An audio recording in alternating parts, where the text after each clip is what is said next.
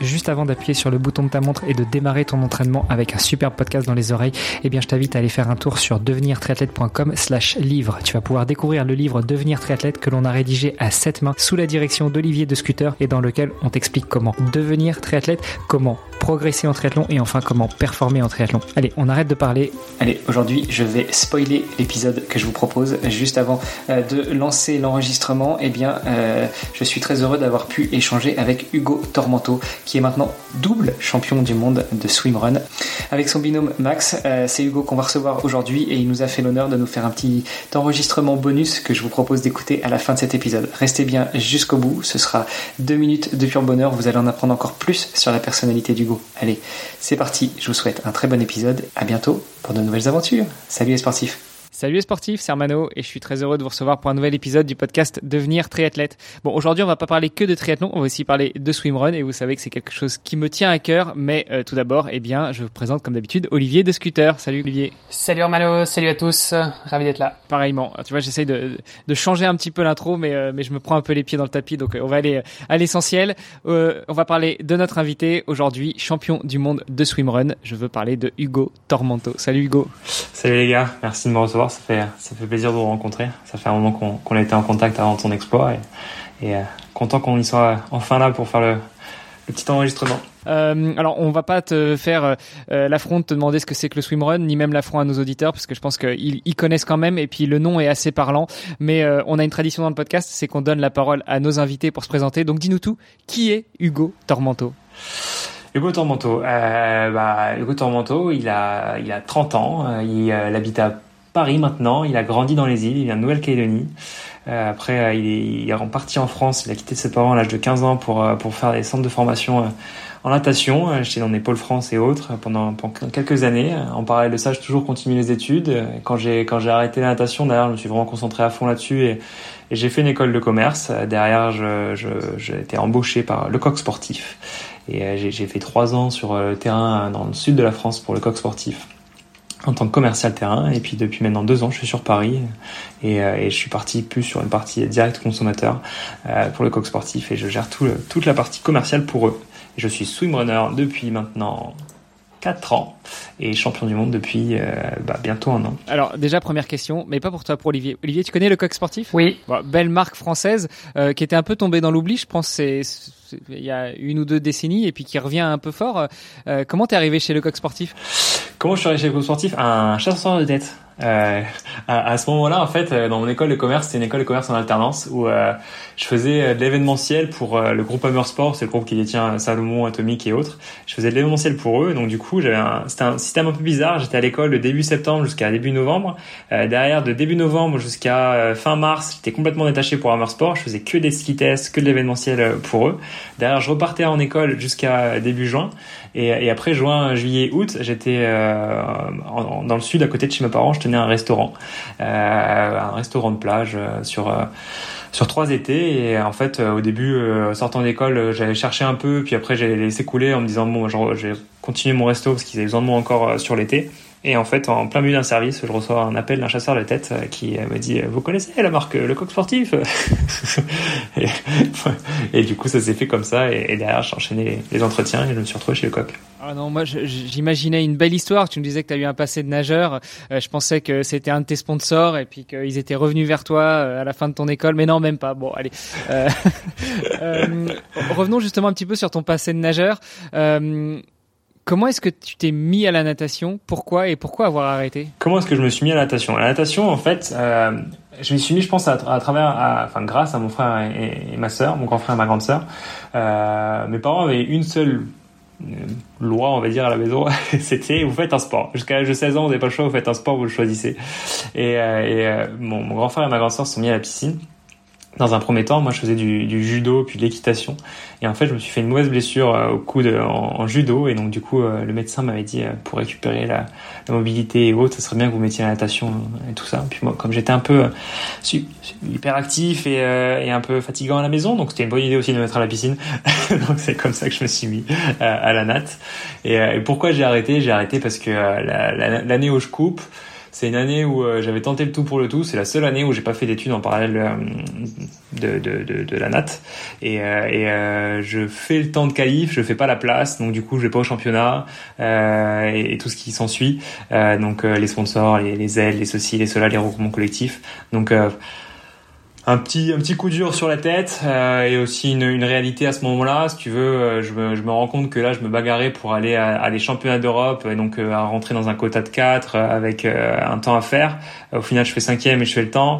Mais voilà, genre, je suis en train de me bagarrer pour ça. Pour l'année des Jeux, il fallait faire un temps et il fallait faire 2e. Et puis, j'étais en train de me dire aussi que même en faisant ça, au final, j'aurais été quoi, grand mieux, j'aurais été demi-finaliste aux Jeux Olympiques. C'était pas ce qu'allait refaire ma vie et par contre j'allais devoir faire beaucoup de sacrifices à côté pour pouvoir le faire et j'étais pas prêt à faire ces sacrifices là pour potentiellement faire demi-finaliste aux Jeux Olympiques, sachant que personne ne se serait jamais souvenu de quoi que ce soit, vu qu'en natation c'était, ça va de mieux en mieux aujourd'hui, mais même si ça va bien, tu te rappelles les grands noms et tu te rappelles que le relais olympique du 4x100 a été champion olympique, mais je suis pas sûr que tout le monde sache me dire qui étaient les six relayeurs avec les remplaçants du matin. C'est marrant comme approche, parce que en général, les sportifs et passionnés en plus te disent moi je ferai tout pour aller au jeu, quelle que soit la place au final. Et toi, il y avait quand même cet objectif, je veux y aller, mais avec la manière, faire la place, et puis qu'on se souvienne un peu de moi quand même. Alors honnêtement, c'est vrai que dit comme ça, ça fait très je fais ça pour le nom. C'est pas ça pour le nom, c'était plus pour en fait. C'est une question de j'ai toujours été encadré pour il faut gagner sa vie, il faut avancer, il faut ceci, il faut cela, et donc du coup quand tu fais ce calcul là, c'est demi-finaliste, tu vas pas sortir un copec quoi, soit t'es champion olympique et donc du coup boum, et là tu prends l'échec et là tu peux commencer à créer un projet autre en natation, soit tu l'es pas et tu vis avec les moyens que tu peux, avec les quelques aides que t'as à droite à gauche, et c'est plus compliqué, et donc c'était pas la vie que j'avais envie de mener, en tout cas de mon côté, c'était pas ce que je voulais, là où je voulais, je voulais inspirer, et même pour l'ego, demi-finaliste olympique, ça m'aurait plu, oui et non. Champion olympique, oui, mais demi-finaliste, non. Bon, tu parlais de la natation, et notamment en France, là, faut le dire, on enregistre en plein pendant les championnats du monde de natation. On a un petit Français qui tourne pas trop mal, hein. Il a juste fait 3 records, il a éclaté le record de Phelps, donc lui, je pense qu'il aura pas trop de problèmes pour qu'on se souvienne de lui, et puis qu'il encaisse l'échec et qu'il passe sur un autre projet, non? Ah, Léon, ouais, clairement.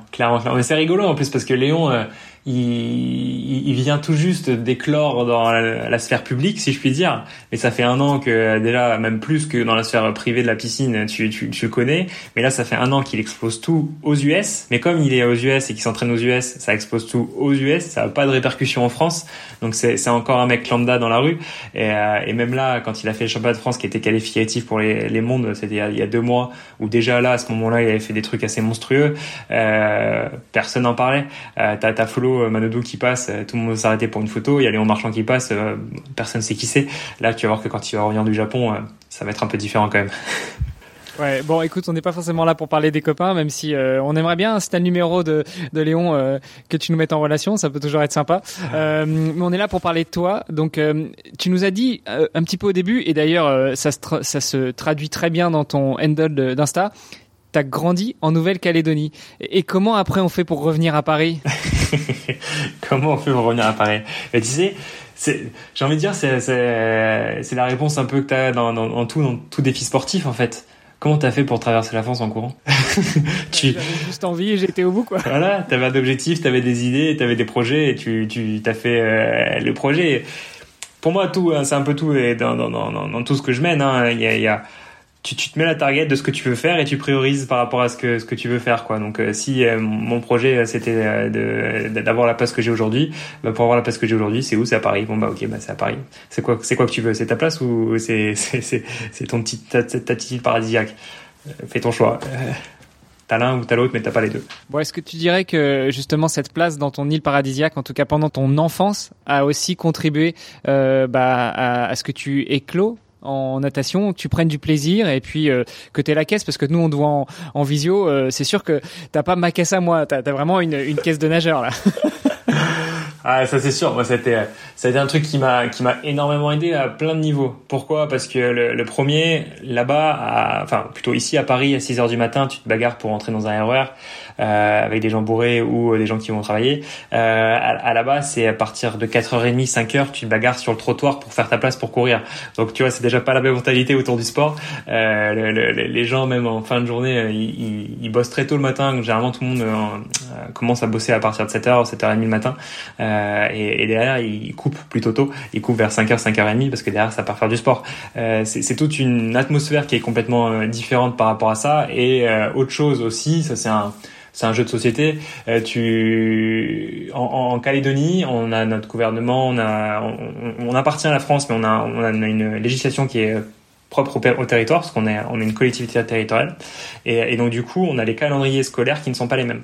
Le calendrier scolaire français et celui qu'on connaît tous, et le calendrier scolaire calédonien, c'est février-décembre. Donc du coup la saison sportive en Calédonie, c'est la même saison sportive qu'en France. Donc, en fait, la période hivernale où il fait pas beau dehors, il fait froid, et tu vois pas le jour parce qu'il fait nuit toute la journée, et que t'es censé faire le foncier, en tout cas dans mon sport, du coup, ça te tape bien fort sur le moral. Moi, je suis où ? Je suis en vacances. C'est l'été, il fait chaud, et j'ai des amplitudes horaires interminables. Donc je peux mettre toute mon énergie dedans et à côté de ça faire la sieste ou aller jouer avec les copains sans me poser la question de savoir ce qui se passe à l'école ou autre, et en plus de ça dans un cadre qui est paradisiaque. Donc ça forcément, ça a eu un gros impact, je pense, sur mon début de carrière nageur. Bon, et comment on passe d'un nageur à un nageur potentiellement olympien qui finalement se dit bon bah ça va être beaucoup de peine perdue pour peut-être pas en faire ce que je voudrais, donc je vais me mettre dans le boulot, et après tiens, je découvre le swimrun, puis accessoirement je deviens champion du monde.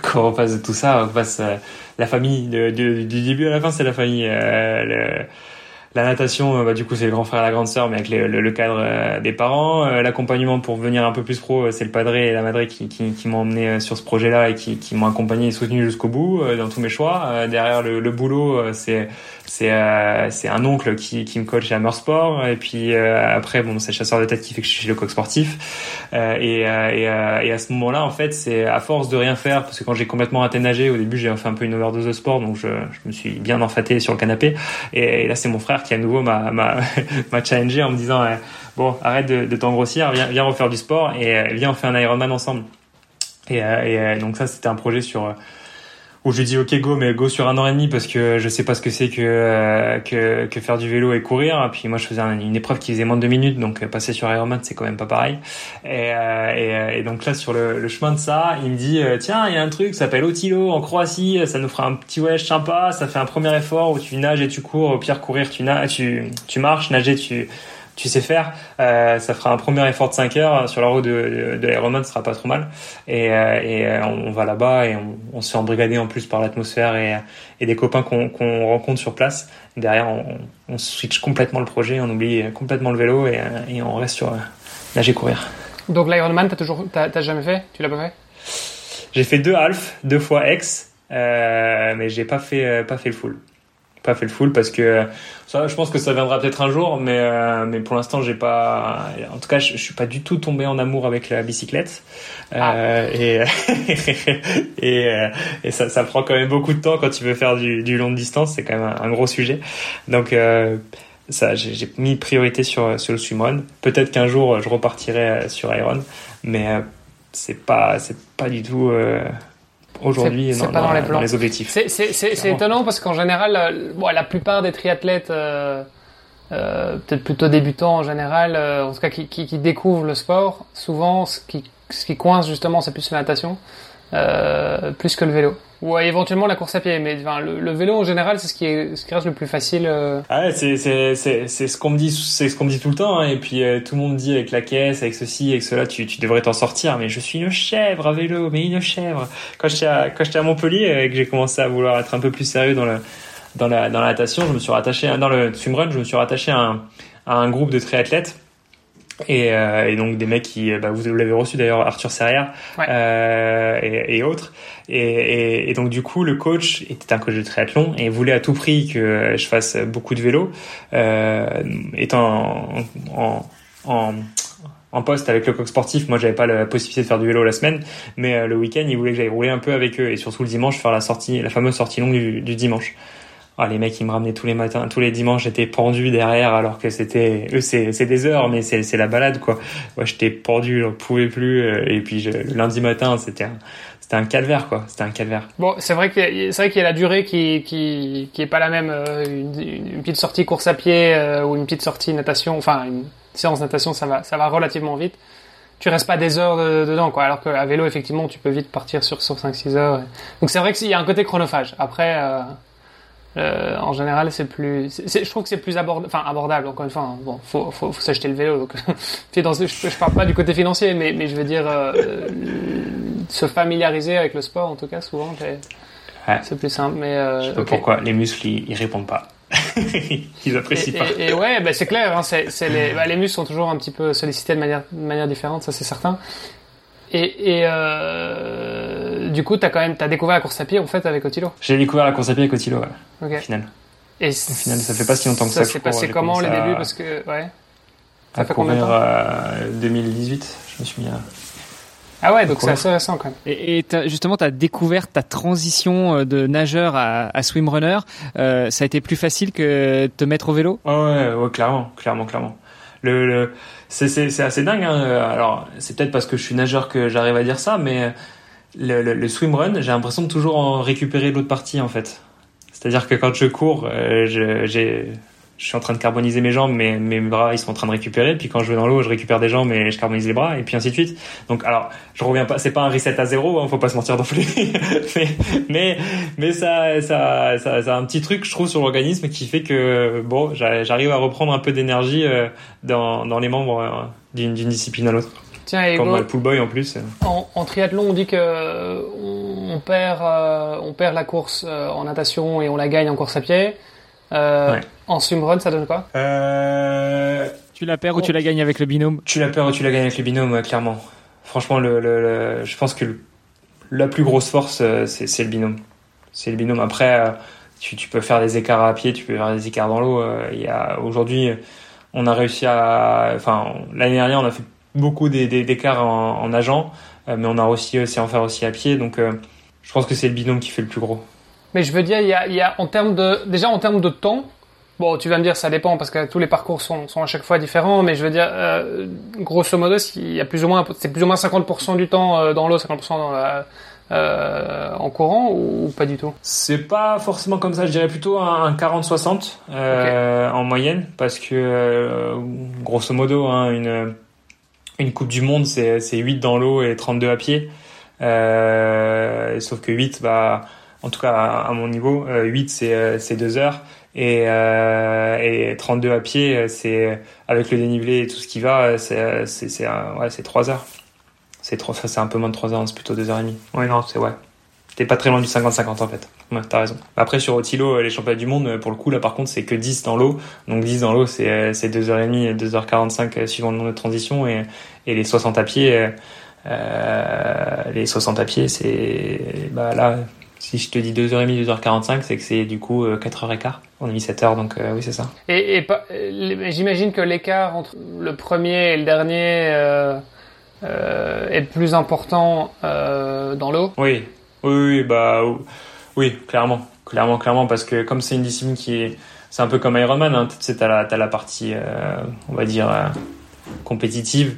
Ou dans le sens élite, et t'as la partie dépassement de soi des age group, même dans les age group à Ironman, t'as tous ceux qui veulent la qualif et autres, mais t'as aussi ceux qui sont là pour se dépasser et se mettre un challenge perso, et donc dans cette partie là c'est pas toujours des très bons nageurs, et tu peux te retrouver à avoir des gros écarts. Ouais, maintenant la grosse différence c'est que sur un Ironman tu vas peut-être passer une heure dans l'eau, un peu de choses près, un peu plus, un peu moins, et par contre tu risques d'en passer les 9 ou 10 autres heures qui suivent où t'es pas dans l'eau, donc là t'as quand même une grosse différence. Je veux dire, la natation représente peut-être 10% de ton temps, tu vois, Ce qui est pas forcément le cas sur Ötillö. Oui, non, comment dire, excuse-moi, la comparaison que je faisais avec Ironman, c'était juste pour te donner un ordre d'idée parce que tu me disais la différence entre natation entre le premier et le dernier. C'était juste pour te donner un ordre d'idée de qui était la typologie de coureur qui était dernier, pour pouvoir montrer qu'en fait c'est pas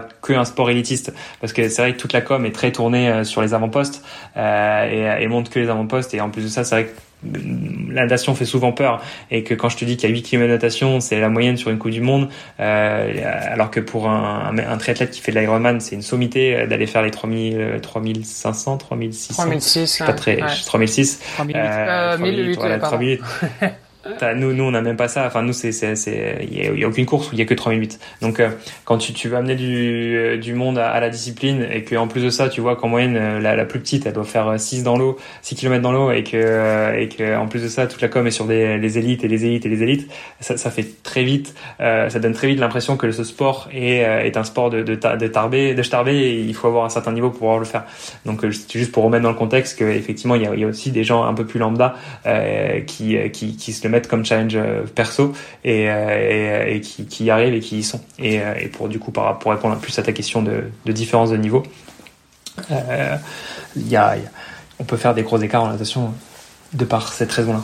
C'est ça. Mais donc du coup en gros, enfin tu regardes un podium Ötillö, c'est tous des nageurs en fait. Non. Non. T'as des gars qui viennent du trail et qui ont commencé la natation pour faire du swimrun. Ouais. Max, mon partenaire, a appris à nager en 2017. Okay. Et il vient pas du trail non plus, il vient du foot. Et après, il s'est mis un peu plus au trail. Et après, il s'est mis un petit peu au vélo aussi, et au biathlon, au ski de fond. Et derrière, il s'est lancé sur le swimrun, et il s'est mis à nager, à proprement nager, à partir de 2017. Ouais, c'est un sujet qu'on va pouvoir aborder, ton binôme, parce que si j'ai bien compris, ton premier swimrun déjà c'était avec ton frère, et je crois pas qu'il s'appelle Max. Non. Mon frère s'appelle Nicolas. Donc on va peut-être pouvoir y venir. Et puis effectivement le fait d'apprendre à nager tard, entre guillemets, enfin apprendre à nager techniquement, je veux dire, c'est aussi souvent quelque chose qui ressort chez les triathlètes, et notamment les bons amateurs en triathlon, c'est des gens qui parfois ont appris à nager assez tard, et on se rend compte que plus tu apprends tard, et pire, enfin plus c'est difficile justement, mais la preuve en est que en swimrun, même si t'apprends à nager tard, tu peux quand même y arriver, et en plus quand tu fais équipe avec un ancien nageur, donc ça sera intéressant. Pour revenir justement sur ta première expérience swimrun, donc tu fais ça avec ton frère, comment ça se passe, et pourquoi t'as envie de continuer? Comment ça se passe? C'était une expérience dingue. Après, il y a des hauts et des bas, parce que entre frangins, tu te dis tes quatre vérités, donc tu mets moins de barrières. Et quand t'es dans ce genre d'effort où tu te dépasses bien, forcément t'es pas dans une zone de confort, donc t'es un peu plus irritable, et t'acceptes plus ou moins ce qui se passe autour, et ce qu'on peut te dire. Donc ça a été une belle expérience. Ça a été une belle expérience. On a continué à courir encore pendant un moment derrière. Et qu'est-ce qui nous a donné envie de continuer, c'est que on nous a expliqué en fait le projet qui était Ötillö, comment on pouvait faire, qu'il y avait les championnats du monde, comment on pouvait se qualifier pour les championnats du monde, et donc là on s'est dit voilà, on va faire ça ensemble, et on va aller se qualifier ensemble et faire les championnats du monde ensemble. C'est là où ça a amené la suite. Et puis après, derrière, une fois que j'avais achevé ça, j'avais aussi envie d'achever d'aller gagner dans un premier temps une Coupe du Monde. Et puis après, une fois que j'ai gagné une Coupe du Monde, c'était monter sur la boîte sur le championnat du monde. Et puis après, c'était gagner le championnat du monde. Ouais, des belles étapes step by step. Qui sont arrivées quand même assez vite. Parce que quand est-ce que tu as commencé le swimrun finalement? Je commence en 2018 du coup. Je commence en 2018. Dès cette année-là, en fait, sur ce qu'on fait, cette première étape en Croatie. Pas très loin après, il y avait une étape aux îles Scilly, au large de l'Angleterre. Et en fait, on y va avec mon frère, et sur le retour, il y a un binôme. C'est pas tout à fait les mêmes conditions climatiques, surtout pour un néo-calédonien. La Croatie, ça va encore à peu près, l'Angleterre.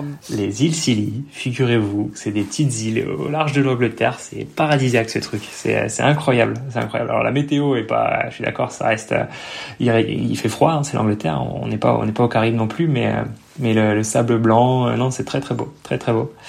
Et du coup, on se retrouve sur le bateau là-bas avec un binôme mixte qui s'était un peu pris le chou et qui appartenait à un team qui est un peu un team pro et qui avait besoin que ce binôme mixte soit représenté au championnat du monde. Et le problème, c'est que quand tu t'engueules dans un binôme mixte, le truc le plus important, c'est pas le garçon, c'est la fille, parce que c'est plus facile de trouver un garçon qui a le niveau d'une fille qu'une fille qui a un niveau très très très compétitif pour pouvoir courir les garçons. Et donc du coup. Comme il fallait remplacer le garçon dans le binôme, on a entendu que j'étais dans le coin, que je savais nager et que je savais courir à peu près, donc on m'a proposé la chose. Donc dès la première année, je me suis retrouvé à faire les championnats du monde. C'est bien, ça te met dans l'ambiance. Carrément. Ouais. Du coup, t'es allé en Angleterre avec ton frère et finalement t'as couru avec un binôme mixte. Non, j'ai couru avec mon frère et c'est juste au championnat du monde j'ai couru en mixte, mais à cette étape en Angleterre, j'ai couru avec mon frère. Et du coup, après, okay. L'année d'après, je fais 2019, je fais avec mon frère. Puis après 2020 il n'y a pas, c'était Covid. 2021 je fais troisième avec mon ancien partenaire qui est Mathieu Poulin qui est un Français et l'année dernière du coup 2022 avec Max champion. Bon, faut qu'on revienne là-dessus. Donc premier championnat du monde en binôme mixte. J'imagine que vous faites un beau classement. On fait 6 je crois en mixte. On fait 6. Après en fait tu cours 2,5 km, puis tu nages 1,9 d'entrée, et après tu as une petite île. Et en fait, sur cette petite île, je chute, et là, je me sors la rotule. Donc là, c'était un peu compliqué. Et en fait, si tu veux, comme c'était un binôme pro, ils m'avaient tout payé pour que j'y aille sur place. Ils avaient pris le billet d'avion, ils avaient payé l'inscription à la course, ils avaient tout payé. Donc du coup, je me sentais un peu redevable. Donc je me suis dit, bon, ils ont pas payé tout ça pour que je bâche au bout de 3,8 km. Donc... Je serre les dents et au final je finis la course, mais je m'étais explosé le genou complet et on joue les avant-postes jusqu'à kilomètre 40-45 et là il y a un moment de passage à vide où le genou je pouvais plus le lever en fait, j'arrivais plus à le lever et comme t'es dans une partie qui est très trail et où t'as des rondins enjambés et tout un tas de choses, quand tu peux pas lever le genou c'est compliqué et donc du coup ça a été un petit calvaire jusqu'à la fin, mais on finit 6, donc c'était une belle expérience. Ouais, belle expérience quand même, carrément. Donc ça c'était sur les terres d'Ötillö, donc c'était là-haut en Suède. C'était là-haut en Suède, ouais, entre l'île de Sandam et de Uto. Bon, et ça va, pas trop froid pour un néo-calédonien immigré dans le sud de la France? Non, franchement c'était pas trop froid, on a eu des années pas trop froides là-dessus, et puis en plus de ça, quand t'es dans ton sujet, que t'es focus, que t'as l'adrénaline et t'as tout ce qui se passe plus la douleur, bon tu penses à d'autres choses que au froid à ce moment-là, puis t'as les équipements qui sont de plus en plus performants aussi là-dessus, donc on n'a pas eu de sujet là-dessus. C'est pas été, en tout cas, la course que je me rappellerai comme étant la course la plus froide. Bon, enfin, en tout cas, ça t'a pas empêché de te dire je vais continuer. Tu vois, c'était juste là que je voulais venir sur le point pas trop froid, pas trop dégoûté en fait. Et du coup, t'as continué. Du coup, comment est-ce que tu construis le reste du projet ? C'est-à-dire retrouver quelqu'un pour faire un autre binôme, pas mixte cette fois-ci, partir dans un projet championnat du monde et puis après continuer les années qui suivent jusqu'à monter sur la boîte. Comment s'est construite toute cette histoire-là ? Donc du coup là je vous ai raconté comment j'ai rencontré cette demoiselle. Derrière moi le projet de base c'était quand même de faire les championnats du monde avec mon frère. Donc quand je me sors cette rotule et je redescends sur Montpellier, je venais tout juste d'arriver sur Montpellier d'intégrer le Coq Sportif. Et donc du coup je connaissais pas cette ville, il fallait que je me trouve un kiné, je connaissais des triathlètes à qui je dis mais vous avez pas un kiné, il me file un numéro d'un kiné qui me récupère et ça ce kiné c'est Mathieu, c'est mon ancien partenaire. Et donc du coup Mathieu me soigne pour la rotule, après il me réathlétise parce qu'il comme il est triathlète il m'avait fait un peu de séance à pied pour que je me réathlétise et du coup je me relance dans l'aventure avec mon frangin. Et en fait janvier 2019, si je dis pas de bêtises, je m'explose la rotule. Je m'explose la clavicule, pardon. Et donc du coup, là, rebelote. Je repars par Mathieu. Tu fais ça comment pour la clavicule ? Parce que ça, c'est typiquement le truc de cycliste, ça. Je fais ça sur un footing un dimanche matin, le lendemain de Noël ou presque, avec mon frère. Et on discute, on fait pas gaffe. Et là, il y avait la partie sur les trottoirs, vous savez, où ça descend et ça remonte pour les personnels, pour les gens à mobilité réduite. Et en fait, je me prends les pieds dedans, je pars vers l'avant. Et c'était un moment où il refaisait un peu la rigole et autres. Et donc, il y avait un trou. Et j'ai l'épaule qui était en bas du trou, la tête en haut du trou et l'arête au milieu qui était sur la clave. Et poum, chapeau. Ah merde. Bon bah voilà, on a un point commun en dehors du fait qu'on nage et qu'on court. On s'est tous les trois fait la clavicule. C'était un truc assez sympa. C'était même en début janvier que je me fais ça. Et donc du coup derrière Mathieu me reprend sur la clave, mais sauf que comme je fais un peu blessure sur blessure, c'était un peu plus dur dans la tronche. Et là Mathieu me met le challenge de dire bah tiens on va faire la Croatie, c'était en mars, on va faire la Croatie en mars, ça nous donne 10 semaines pour que tu récupères ta clave, que tu t'entraînes et qu'on aille faire la Croatie ensemble. Et donc du coup on a fait ça et il s'est mis à fond dans le projet et puis on part là-bas en Croatie et en fait en Croatie on finit 6 je crois ou 5 au global et du coup on prend une qualif pour les championnats du monde et donc bah là du coup il laisse la place à mon frère parce que c'était le projet que je le fasse avec mon frère, donc j'y vais avec mon frère et mais du coup j'avais cette envie avec Matt de se dire bah bien première qu'on fait on fait 6 sortie de clavicule, bon il y a quelque chose à jouer quand même et on se dit on tente de gagner une coupe du monde et début octobre on est en 2019, début octobre 2019 juste après que je fasse les mondes avec mon frère on part en Allemagne et on fait la première victoire française du coup sur une coupe du monde avec Mathieu, donc là on se dit feu, on va s'entraîner vraiment sérieusement et on va essayer de faire au mieux du mieux sur championnat du monde. Et du coup, 3 mois après, un peu plus 5 mois après, on est tous enfermés chez nous parce que c'est le Covid. Donc là, boum, deuxième coup dur. On s'entraîne, on finit par se motiver, on s'entraîne comme des barbares. Moi, j'étais chez mes parents, j'avais une piscine, je m'attache avec des élastiques, je fais du surplace, je vais courir je fais des séances de 20-25 bornes sur les fameux 1 km qu'on avait le droit avec je ne sais combien d'attestations pour pouvoir pas me faire gauler par les flics. Et on fait du home trainer en visio parce que bon, voilà, du coup, je faisais du home trainer. Il y avait le temps, il fallait tuer le temps. Et on s'entraîne vraiment comme des barbares. On sort, c'est la course pour pouvoir faire des courses de partout. Et jusqu'au dernier moment, ils nous disent ouais, c'est bon parce que la Suède était un peu plus light. Ils n'ont pas fait de confinement, eux. Ils étaient un peu plus light là-dessus, donc on s'est dit c'est bon, ils vont pouvoir le faire. Et en fait, au dernier moment, les autorités suédoises 3 semaines avant le championnat du monde, il y a un nouveau pic de Covid, poum, referme les frontières. Donc du coup, pas de championnat du monde là. Donc on poursuit avec Mathieu jusqu'à 2021 ensemble. Et en fait, 2021, on fait les championnats du monde ensemble avec Mathieu. On finit 3 et on se bagarrait avec la tête de course jusqu'à la moitié. Et là, c'est Mathieu qui se tord la cheville. Et en fait, en se tordant la cheville, il se fracture un des os, un des métatarses. Et donc là, derrière, il court jusqu'à la ligne d'arrivée sur son pied pété. On finit quand même 3. Sauf que, bah, du coup, il s'est dégommé le pied complet. Donc là, j'avais plus de partenaire pour pouvoir finir la saison et faire la suite. Et puis lui, on savait pas trop ce qu'il voulait faire aussi par la suite. Et là, c'est là où je rencontre du coup Max, et je me match avec Max. Et après, on se dit avec Max, bon, bah, feu pour aller chercher le titre sur le championnat du monde ensemble. Et au final, on fait première Coupe du Monde, on la gagne, deuxième Coupe du Monde, on la gagne. Et là, on se dit, bon, il en reste 2. Après, c'est la Coupe du Monde, on va essayer de continuer. On gagne la 3e, on gagne la 4e, on arrive au monde, on fait bon, ça serait bien que la strike s'arrête pas ici. On fait la Coupe du Monde. Et puis après, il restait 2 Coupes du Monde pour finaliser le Grand Chelem. Et on a fait le Grand Chelem comme ça. Wow. C'est impressionnant parce que tu racontes ça d'une facilité. Ouais, bah écoute, voilà, on s'est entraîné comme des bourrins, on y est allé, on a gagné, et puis bah on s'est dit qu'on allait continuer. Waouh, je trouve ça super inspirant. Petite précision parce que t'en as parlé, mais c'est vrai qu'en swimrun déjà, alors ça s'ouvre de plus en plus au solo, mais globalement et historiquement c'est quand même des duos, c'est des binômes, et la spécificité c'est quand même que en fait c'est au moins une des personnes du binôme que tu qualifies.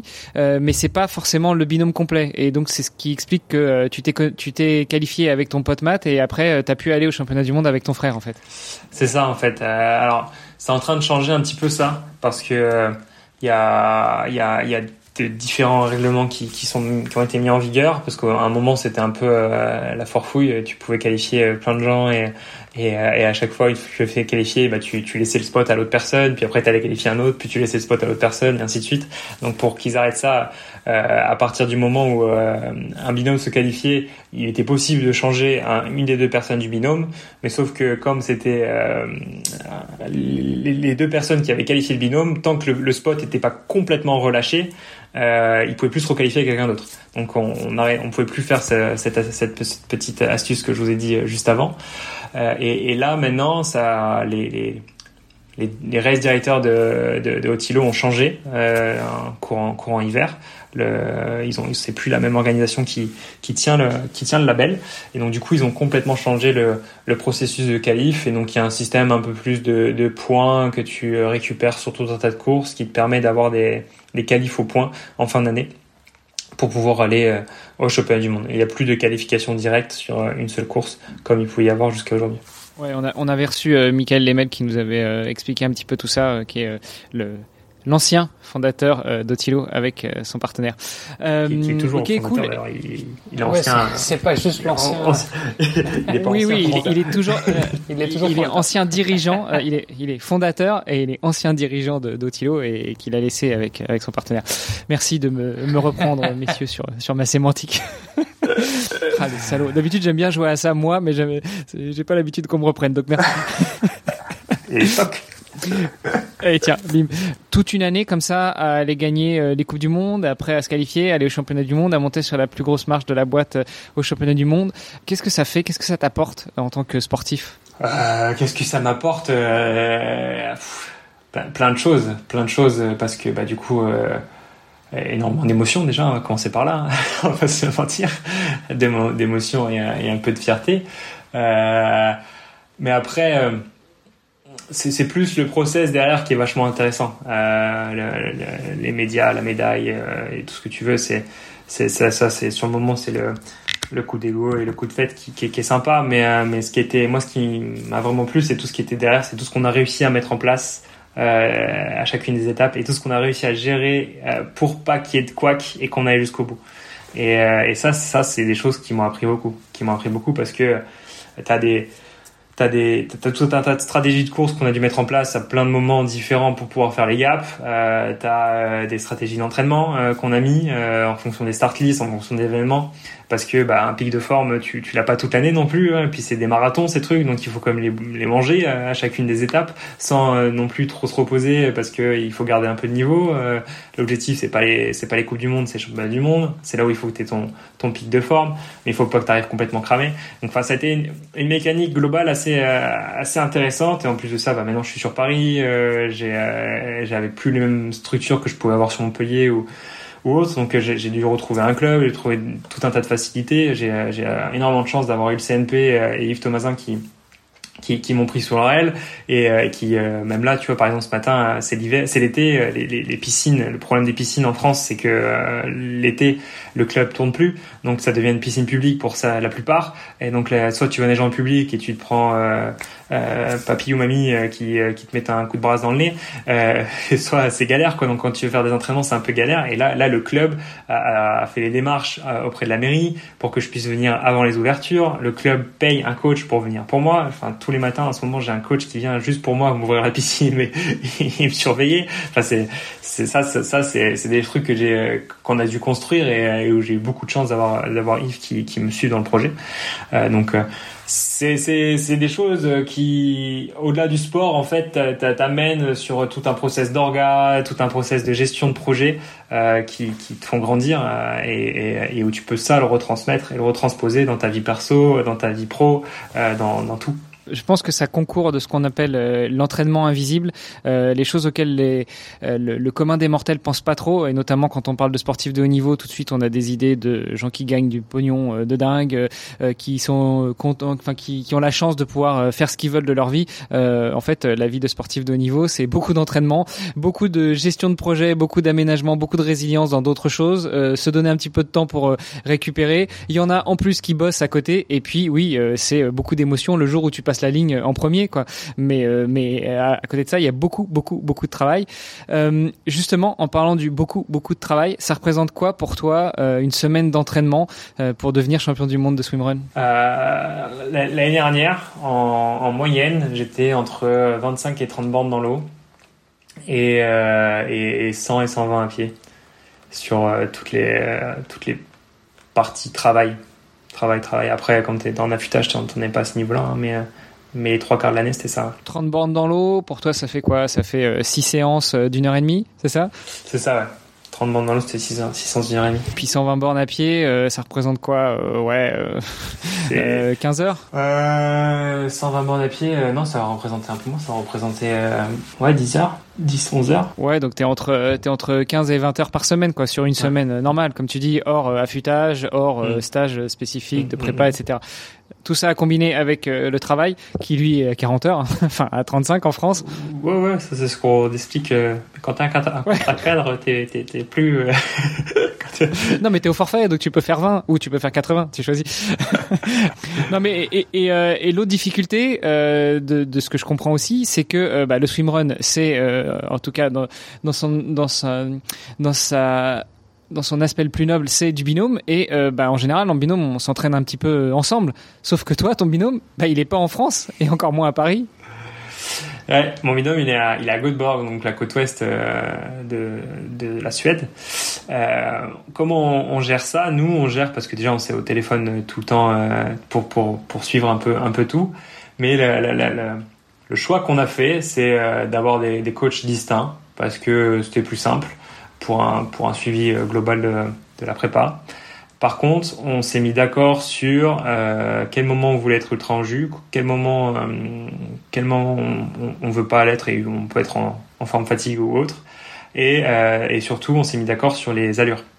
Les allures de qu'est-ce que c'est qu'une course à pied sur World Series, qu'est-ce que c'est qu'une course à pied sur Championnat du Monde. Pour qu'on travaille pour être dans les mêmes conditions par rapport à la course. Et après, du coup, c'est le petit suivi hebdo, de savoir au téléphone, de suivre comment ça va pas, les blessures, et les séances que tu as passées, et si, et ça. Donc, c'est beaucoup d'échanges pour se connaître.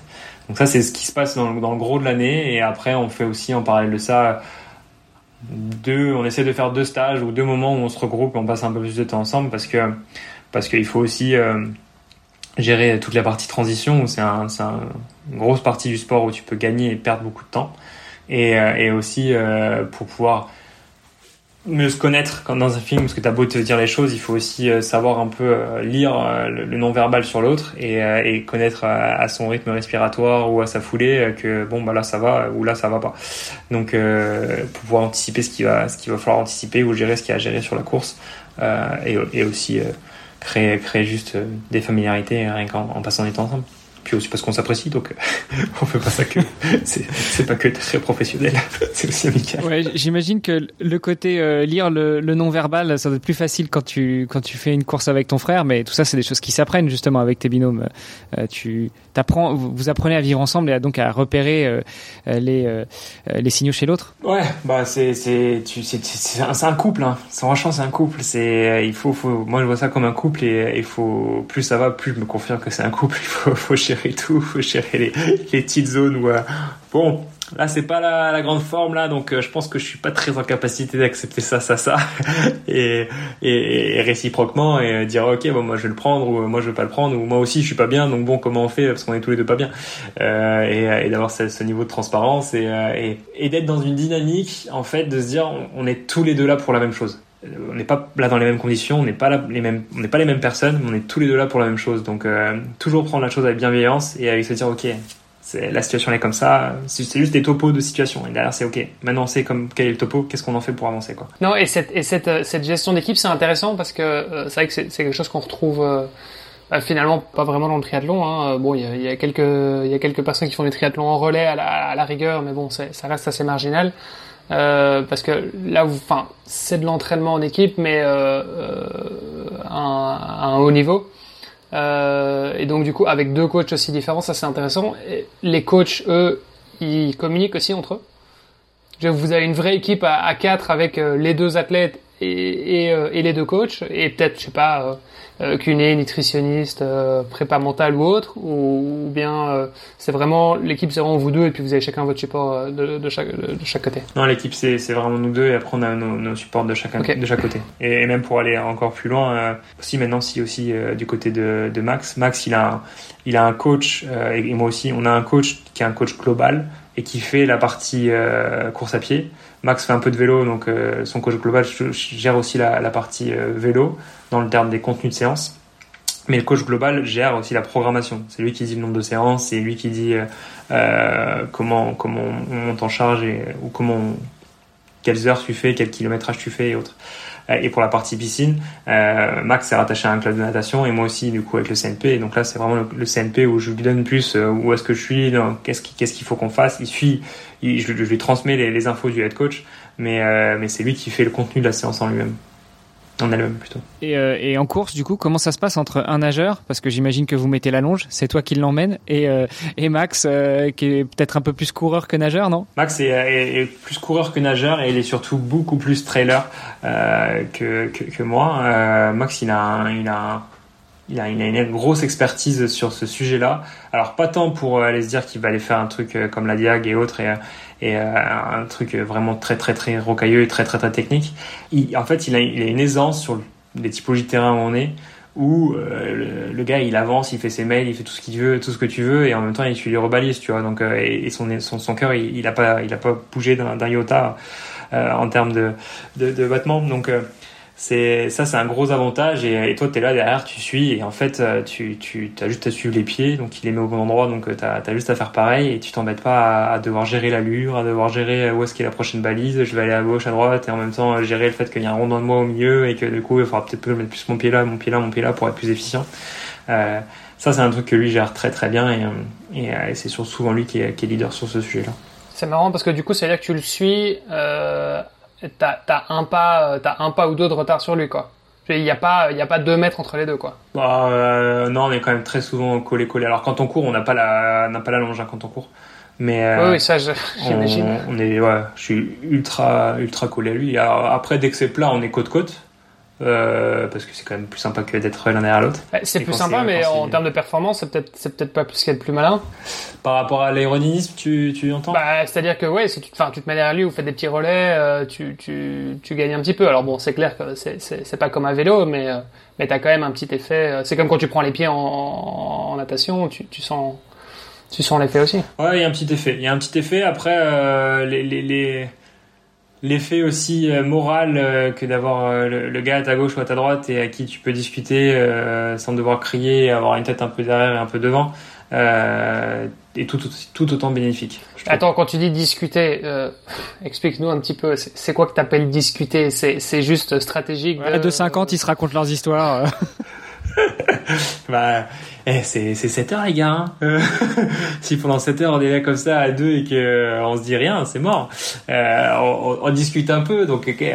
Le gros de la discussion est très tourné sur la course hein, donc sur la stratégie, beaucoup de points de passage sur qu'est-ce qu'on peut faire. Les trucs les plus communs, c'est des checkpoints, de dire bon bah là on vient de monter sur cette île là, donc du coup là il y a tant à nager pour avant d'être à l'eau, qu'on soit aligné et qu'on se remette juste ensemble à distance de combien on va courir. S'il y a une stratégie, on sait un mot en stratégie, c'est comment tu t'en bats, est-ce que t'as de jus, est-ce que ça va pas, donc c'est juste un check d'énergie et de se dire ok, est-ce qu'on reste sur ce qu'on s'est dit, est-ce qu'on adapte la stratégie ou est-ce qu'on l'adapte pas. Donc c'est un moment d'échange un peu plus comme ça. Après, c'est plus tout ce qui est focus sur l'énergie, de se dire est-ce que t'as mangé, t'as pas mangé, est-ce que tu veux manger ou autre, et toujours en fait d'avancer si tu veux au travers de la course comme ça. Donc t'échanges tout du long. Et puis après t'as des moments aussi où t'as plus de longueur, et comme t'as plus de longueur, bah je sais pas moi, tu parles. Tu t'égares pas non plus complètement dans une discussion philosophique, hein, mais tu discutes un peu, quoi. Tu discutes un peu. Le paysage est sympa, la météo est bonne, c'est cool, on est belle journée. Hein. Ouais, ok, mais ça reste assez succinct, quoi. Je veux dire, c'est pas parce que bon, enfin, tu regardes une distance Ironman. Bon, après tu vas me dire, ça reste très solitaire. Et t'es pas censé trop te rapprocher des gars, mais même sur un marathon. C'est rare de voir des gens qui discutent, quoi, tu vois. En général, t'es focus sur ton truc et ouais, ça va durer 9, 10, 11, 12, 15 heures, 17 heures, mais bon. Voilà toute la différence entre l'Ironman et le Subran. C'est qu'il y en a un où t'es toi et toi-même contre toi-même, et l'autre où t'es à deux. Ouais, non, mais j'entends bien hein, le côté équipe, évidemment, qui est différent. Donc c'est plus,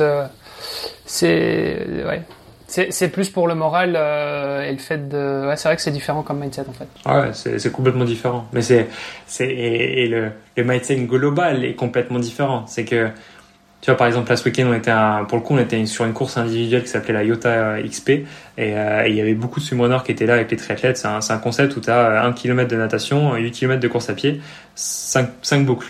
C'est ouais. que c'est un départ toutes les heures. On avait reçu Sacha Rosenthal qui a. Vous avez Sacha exactement. On l'a eu sur le podcast aussi. Il tenait cette course-là, et donc sur cette course-là, tu avais des mecs du court distance en tri, des mecs du long distance, et tu avais beaucoup de swimrunners. Et en fait, c'était rigolo de voir qu'en fait, tous les triathlètes étaient. Ça a échangé un peu, mais c'était très dans sa bulle, très fermé, très dans son truc, sa stratégie, ça marchait pas et tout. Les swimrunners étaient tous au même endroit en train de discuter et de se donner des conseils les uns les autres, tu vois. Et même quand je me suis fait. On s'est doublé et autres sur la course et même avant le départ encore tu vois, des conseils stratégiques où nous on était là, on discutait, et dans la course quand tu allez mon gars, allez vas-y pousse machin et tout, alors que les triathlètes, il n'y en a pas un seul qui m'a dit quoi que ce soit. et c'est pas une critique, hein. C'est juste un constat, c'est un mindset qui est complètement différent du triathlon. C'est beaucoup plus dans le partage. Le mec débarque sur un podcast Devenir triathlète et il clash les triathlètes. Ah, pas du tout. Je constate. Ah, ouais, je te taquine.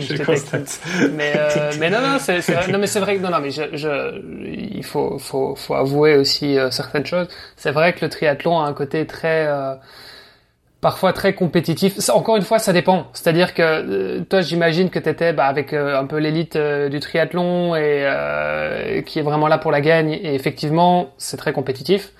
Mais tout comme ça le serait sur une ligne de départ d'un marathon, oui c'est clair que si t'es avec les coureurs élites ou à vélo, enfin peu importe, mais je pense que dans tous les sports où il y a beaucoup de compétition parce qu'il y a de l'enjeu, parce qu'il y a aussi pas mal de gens qui sont professionnels, qui vivent de ça aussi, donc c'est une dynamique qui est effectivement un peu différente. Et je pense que dans le triathlon effectivement il y a un peu ce côté plus élitiste que tu retrouves peut-être un peu moins je sais pas, même peut-être dans le trail, tu vois, qui sont encore des sports, qui sont plus des sports passion, dans le sens où il y a peut-être moins de professionnels dans ces sports-là, je pense. Ouais, je connais un peu moins bien le milieu, mais je suis assez d'accord que l'analogie est plutôt bonne avec le trail. Il y a le côté plus convivial, plus tranquille. Oui. C'est un sport encore plus nature, je pense que... Ouais, t'as aussi ça, tu dois avoir peut-être ça aussi dans le Xterra versus le triathlon entre guillemets traditionnel de route où t'as un esprit un peu plus sympa. Moi je sais que quand je vais faire des séances de piste et que j'encourage d'autres gars qui courent sur la piste, au début les mecs te regardent avec des yeux mais qu'est-ce qu'il veut lui, puis après une dizaine de tours ils commencent à comprendre qu'en fait t'es pas là pour l'envoyer chier mais juste pour le soutenir, et puis que t'as aussi le droit d'applaudir quand je passe parce que ça fait plaisir. Donc c'est l'esprit swimrun quoi. C'est ça. C'est l'esprit en hâte. C'est presque, ça se rapproche un peu de comment ça s'appelle, le crossfit. Tout le monde applaudit tout le monde. Alors au début ils se regardent beaucoup, hein, bien évidemment, mais je sais que dans les crossfit box, en tout cas peut-être pas au niveau élite, mais dans les crossfit box, dès que t'as fini le mot d'ordre, c'est t'as fini, maintenant t'applaudis. Et toute l'équipe applaudira jusqu'à ce que le dernier ait fini et fait son mode. Ah, c'est cool. Mais bon, ceci dit, allez, pour prendre quand même un peu la défense du triathlon, tu regardes à chaque fois systématiquement le dernier arrivé sur un triathlon. En général, c'est lui qui a le plus gros applaudissement, le speaker qui, enfin, tu vois, c'est là où t'as quand même un gros truc aussi, et puis pour revenir aussi sur même l'entraînement sur la piste, enfin moi je sais que dès que je vais m'entraîner, que je vais courir avec mon club de triathlon sur la piste d'athlétisme, je sais très bien que quand je suis en train de faire mes intervalles, ceux qui sont en train de récupérer, ils sont sur le bord de la piste, ils te voient passer, ils voient que t'es dans le mal, t'as toujours un petit mot d'encouragement, un petit allez vas-y tiens bon courage, enfin tu vois je veux dire, donc encore une fois, hein, ça dépend. Je pense que ça dépend un peu du contexte aussi. Clairement. Là, je parlais plutôt quand tu croises des inconnus sur la piste, pas quand tu croises des copains de club ou des copains d'entraînement. Donc tu nous disais, ce week-end, t'étais sur la Yota, dont on a parlé aussi. Du coup, quels sont les plans là pour 2023 ? Parce que 2022, tu montes sur la boîte. 2023, il se passe quoi après en fait ? Tu sais, c'est un peu comme celui qui gagne Hawaï en triathlon, c'est ok, il a gagné. Et après, soit il recommence, soit il trouve quelque chose de plus dur. Mais c'est quoi le plus dur ? Le plus dur, le plus évident, c'est qu'on a fait 7h00, 59 secondes. Il y a quand même 60 secondes qui nous l'ont mise à l'envers, donc ça c'est le plus évident. Après, le fait est que c'est un sport d'extérieur et que tu maîtrises pas tout. Et comme sur un jour où il y a Hawaï avec plein de vent, les mecs ils feront pas le même temps que le jour où il y a pas de vent. Donc nous on avait eu des conditions météo parfaites, donc c'est compliqué, ça tu maîtrises pas. Mais si les conditions parfaites, bah les faire mieux que 7 heures, ça c'est clair que ça sera une des targets. Et puis. Ouais, franchement, 59 secondes, vous déconnez, les gars. C'était quoi 59 secondes ? C'était une barre à pas manger, la dernière barre qu'il aurait fallu ne pas manger pour pas perdre de temps à ouvrir le blister. C'est à peu de choses près, c'est ça. Hein, c'est à peu de choses près, c'est ça. Là, sur l'entièreté de la course. Non, ça a été. Ouais. On n'arrête pas de se le dire à chaque fois, Zifta. Mais en fait, si tu veux, déjà à la base, on s'était dit l'ancien record était à 7h40. On s'était dit allez 7h30, ça serait bien. 25, allez. 25, ça commencerait à être pas mal. Tu as déjà 15 minutes. C'était pas des manches hein, qui l'avaient fait, donc tu dis ouais, go. Puis après, on a rigolé à un moment donné. On s'est dit, si vraiment c'est bonjour, 7h15, ça serait ouf. Et en fait, à la fin 7h0, ça c'était jamais passé par notre tête, si tu veux. Et en plus de ça, au contraire du triathlon, pour le coup, t'as aucun repère, enfin ou du moins c'est pas encore suffisamment professionnel pour avoir des repères. C'est-à-dire que nous en tout cas on l'avait pas construit comme ça et on s'était pas dit il faut être si t'es à tel temps là tu es encore dans les bases du record ou t'es pas encore dans les bases du record du monde comme tu pourrais avoir par exemple tu as sur natation qui est en ce moment à la télé tu sais à chaque fois quel est le split qui a été fait au 50, au 100, au 150, au 200. Nous on les avait pas forcément en tête donc on s'en est pas plus rendu compte que ça et puis en plus comme c'est encore un sport qui est assez jeune, je pense qu'on est très loin des limites humaines et donc l'année où il avait fait le record les gars avaient été très très forts sur les 5 premières heures et après il y a eu un petit coup de mou et en fait nous on avait un peu d'avance sur les 5 premières heures mais on a vraiment beaucoup mis surtout sur la fin et encore plus sur les 3 derniers kilomètres. D'ailleurs tu parles d'un peu d'avance, il y a combien avec les deuxièmes s'il te plaît ? Là il y a 40 minutes je crois ou un truc comme ça sur la cheminée. Ouais voilà, donc vous faites 7-0-0 et vous mettez 42 minutes au deuxième binôme tout dans la modestie Hugo. Bon. Mais c'était voilà tu vois c'est pour ça c'est aussi pour montrer que c'était un jour un truc qu'on pouvait pas le savoir tu vois et savoir qu'on était en train de jouer ça à 60 secondes. Ouais parce que ça tu ne savais pas du coup parce que t'as ta montre qui tourne ça se passe comment tu ouais, t'as ta montre qui tourne mais si tu veux en gros sur le parcours si je dis pas de bêtises t'as un 20 bornes qui va de 45 à 65 et après t'as les 5 derniers où tu oscilles avec de la partie natation, course à pied, beaucoup de trail et un peu à nouveau de plat. Ouais. Grosso modo c'est ça.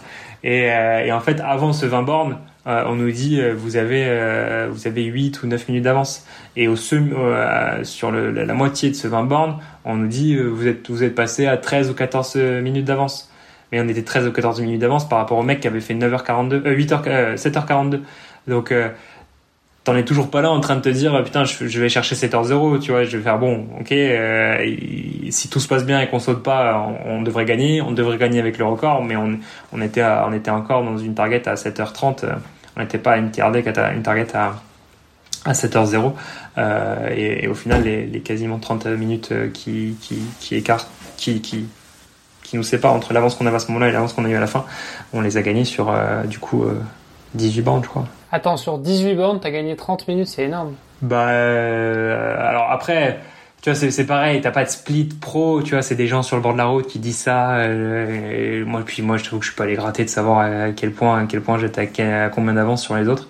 Il me semble bien qu'on me dit un truc genre 14 minutes quand on est à Arno Church, là, donc c'est quasiment la moitié du semi-marathon. Enfin c'est un peu plus que la moitié du semi-marathon et donc du coup à la fin on en a 41 je crois sur le record donc ouais on en gagne encore 27 ouais. Truc de dingue et t'es sûr que vous avez pas loupé un truc, vous avez pas loupé une île ou quoi vous avez pris un raccourci?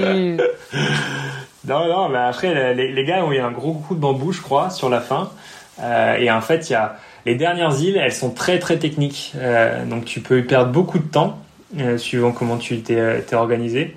Et Et ça, sur les transitions, ça peut aller vite. Déjà, tu peux vite perdre une minute de transition. Tu as au minimum 4 reels. Donc 4 reels, ça fait 8 transitions. Ça fait déjà 8 minutes. Derrière, il suffit que la deuxième partie du semi, ils aient pris un bon gros coup de bambou, alors que nous, on a accéléré. Tu peux faire tomber sur 10 bornes 1 minute au kilo. Boum, bah là, entre ce que je viens de te dire avant et ce qu'on a fait tomber là, on a quasiment fait tomber 20 minutes. Et il s'avère qu'après, sur les 3 derniers kilomètres, là, on s'est rendu compte de ce qu'on était en train de faire. Et là, on s'est dit, c'est la dernière sortie d'eau, il nous restait 3,5 km, je crois. Et là, on se dit, putain, 7 heures, en fait, si vraiment on s'énerve de fou, ça peut le faire. Et en fait, on pose 3,20 au kilo pendant 2 km et quelques. Et là, après j'étais rabatte parce que du coup, j'avais mis la corde parce que Max me dit, allez, tire. Parce qu'il avait un peu moins de jus. Et moi, j'étais rabat complet, j'avais les jambes coupées. Et donc là, cette partie-là, c'est pas grand-chose, mais c'est 3 kilos. Sur 3 kilos, on court à 3... Ouais.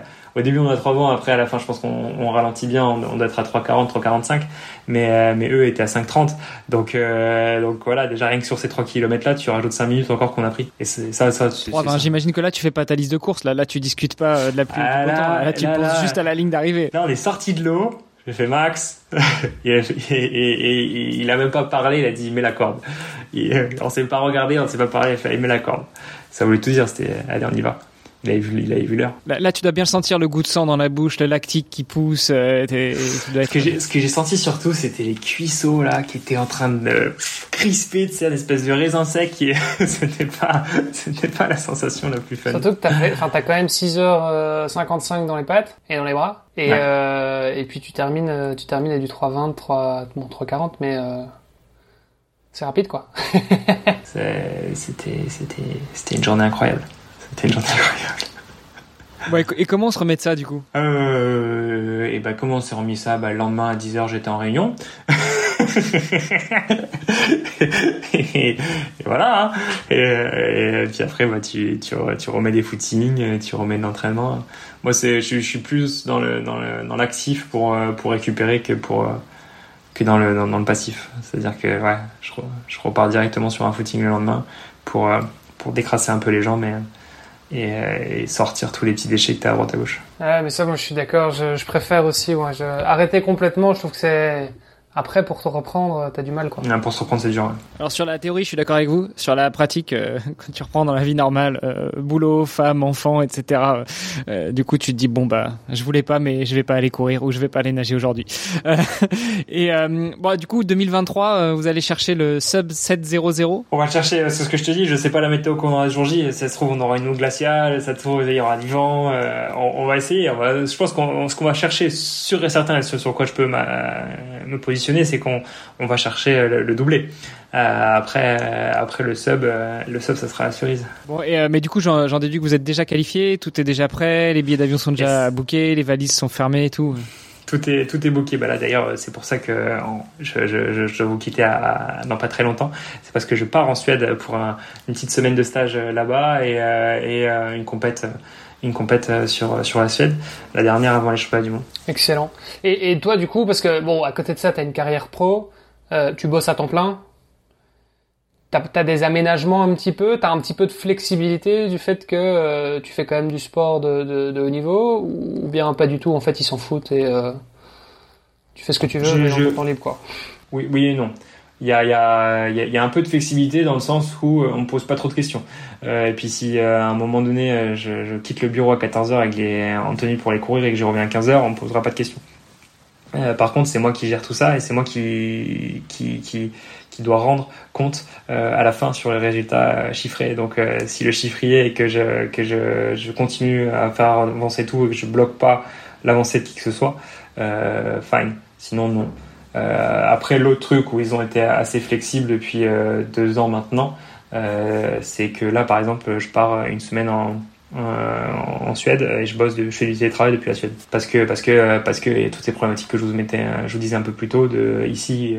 Alors là, on a pris un petit coup de froid sur Paris, mais normalement à cette période-là, courir c'est impossible. T'es obligé de courir soit tôt le matin, soit très tard le soir parce qu'il fait beaucoup trop chaud et sur la partie piscine, c'est une galère monstre pour avoir pour avoir des créneaux, donc je peux pas non plus demander au club de prendre un maître-nage sur 2 mois juste pour moi. Bon, quand on est champion du monde, on peut se permettre, non? Juste de demander, hein. Ouais, de demander, parce que de le financer, c'est pas champion du monde de swimrun qui va me permettre de le financer, hein. Ouais, bon, bah, écoute, ça, on en parlera. Je t'inviterai dans un autre podcast où, justement, j'aborde le sujet du financement, pour les sportifs de haut niveau. Hugo. On a commencé en te demandant qui était Hugo Tormento, et on finit toujours notre podcast en demandant une chose à nos invités. Le podcast s'appelle Devenir triathlète. Donc Hugo, toi qui as essayé et qui as même fait 2 Alpha Ironman, comment devenir triathlète? Avec la négation et la volonté.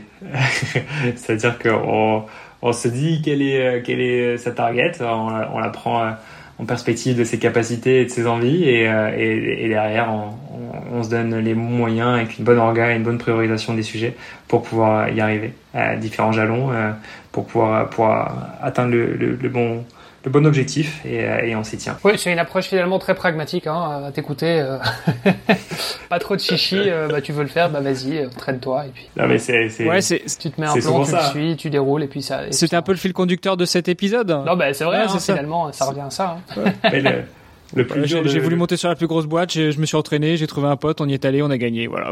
Mais non, c'est pas que ça. Mais non, je suis d'accord que tout n'est pas possible, mais à partir du moment où si tu continues tout le temps à repousser, s'il n'y a pas un moment où tu mets stop, un arrêt sur image, et tu dis ok, on va pouvoir faire ça, comment je le fais? Moi je fais ça, il faut ça. Ok, mais pour faire ça, il faut que je fasse quoi? Il faut que je fasse ça. Bon bah ok. Une fois qu'en fait t'as juste clarifié dans ta tête de comment tu peux organiser la chose, derrière après le plan en fait tu viens de le faire, donc t'as plus qu'à le suivre, et si tu l'as bien fait cette étape là, normalement, tu devrais arriver là où tu veux arriver. Alors après, bien sûr, il faut pas se mettre des projets. Je vais pas devenir demain matin Kylian Mbappé, hein, rassurez-vous. Mais il faut avoir la Max peut-être. Il faut avoir une certaine clarté d'esprit et pour pouvoir justement se projeter et avoir ce plan sans faille. Et il faut avoir aussi la discipline pour pouvoir le dérouler derrière. Je pense que le plus dur, c'est la discipline, parce que la clarté, tu peux t'acheter un coach, tu peux t'acheter des conseils de je ne sais qui. La discipline, tu l'achèteras pas. Hein. C'est vrai. Ouais. C'est vrai. Maintenant, il faut un coach qui puisse t'accompagner au-delà de. Mais bon, ça existe. Mais il y a le coach sportif et il y a le coach. Enfin, il y a pas mal de choses aussi qui viennent autour de ça, évidemment, quand t'as une carrière, une famille, une vie sociale, ouais, etc. Ton nom de famille, ça te va, je trouve que ça te va plutôt bien. Tormento, ça fait un peu, tu sais, en espagnol, tormenta, ça veut dire tempête. Hugo, la tempête, je trouve que ça te va plutôt bien. Je sais pas si je vais prendre ça pour un compliment, mais merci. Mais si, la tempête, tu vois, c'est qui nous fait qui nous termine en 7h01 et qui met 40 minutes au deuxième. 0059. 0059. Enfin, tu vois, je veux dire, ouais, j'y tiens beaucoup à cette seconde. Ouais, non, mais ça te colle bien. Ça te colle bien. Bon, super. Merci, écoute, Hugo, on te libère. Merci pour ton temps. En tout cas, c'est très cool d'avoir pu parler un petit peu swimrun avec toi. Merci beaucoup, les gars. Et on te suivra évidemment pour les prochaines aventures. Avec grand plaisir. Et je tiens à préciser, hein, j'aime beaucoup les triathlètes. Hein. J'ai rien contre les triathlètes. J'ai un gros problème contre la bicyclette, ça, on est d'accord, mais c'est pas pareil que la triathlète. Bah, on t'attendra quand même sur un parcours Ironman ou quoi prochainement, voir un petit peu. Comment tu te recycles. Je trouverais bien quelqu'un qui va m'embrigader dans un truc comme ça. Ouais. Bon, bah écoute, en tout cas, merci beaucoup Hugo. Juste pour ceux qui voudraient te suivre un petit peu sur les réseaux, c'est Hugo_Newcal comme Nouvelle-Calédonie, n'est-ce pas? On te souhaite une bonne continuation, un bon stage en Suède. Tu salueras Max pour nous.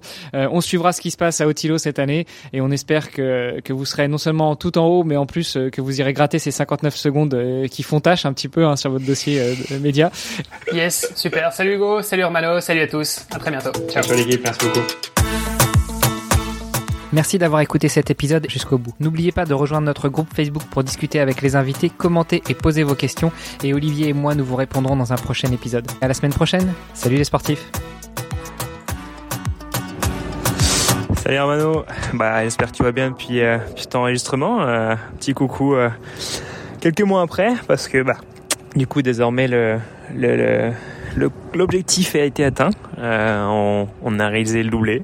C'était un jour incroyablement dur parce que j'ai chopé le Covid une semaine avant. J'étais alité complet pendant 5 jours et à 5 jours de prendre le départ, j'étais encore au lit. Au bout de ma vie, je tremblais de pouvoir même peut-être prendre le départ ou pas. Le matin même, j'étais pas bien sûr et je m'étais dit bon, on ira au plus loin qu'on peut puis on verra. Et au final, une grosse bagarre avec la tête. Max qui a été incroyable et qui a été vraiment d'une grande aide ce jour-là pour rester positif et sortir le meilleur. J'ai un peu serré les dents toute la journée. Puis en plus, je me suis rajouté un peu de piquant parce que je me suis fait une petite extension qui a fait que j'ai eu une petite fissure sur le tibia de la jambe droite au bout du 1-25. Donc je te laisse imaginer comment la fin a été compliquée. Mais on a bien serré les dents et maintenant c'est fait quoi. C'est fait donc super content. Super fier d'avoir dépassé autant mes limites et surtout très très content de ce moment, de cet apprentissage. Ça a été complètement différent l'année dernière tout roulait et rien ne pouvait nous arrêter. C'était une journée où tous les feux étaient au vert et là pour le coup tous les feux étaient au rouge et on a dû faire avec ça et non, ça a été un moment dingue d'apprentissage de savoir comment tu peux dépasser tes capacités et surtout tout le pouvoir qu'a un duo ou même un entourage hein, parce que la semaine d'avant je peux te dire que dans la tête c'était très compliqué et ça partait dans tous les sens d'une minute à l'autre hein, j'étais pas loin d'être bipolaire et ça c'est ma compagne qu'on a fait les et qui a été juste formidable, qui a été là en plus pour la course, qui au bout jusqu'au bout m'a accompagné, m'a aidé, Max le jour de la course, ma famille qui a fait le taf aussi. Donc ouais non, toute la force d'un entourage, d'un collectif, tout ça pour une course qui se fait à deux et qui au final était presque une bataille contre moi seul parce que c'était moi seul qui avait des problèmes. Donc c'était un énorme apprentissage et vraiment content d'avoir pu réaliser ça. En tout cas, je te dis à bientôt. Encore merci pour ton écoute et puis plein de beaux projets à venir, j'espère. Peut-être un ensemble. Allez, ciao ciao.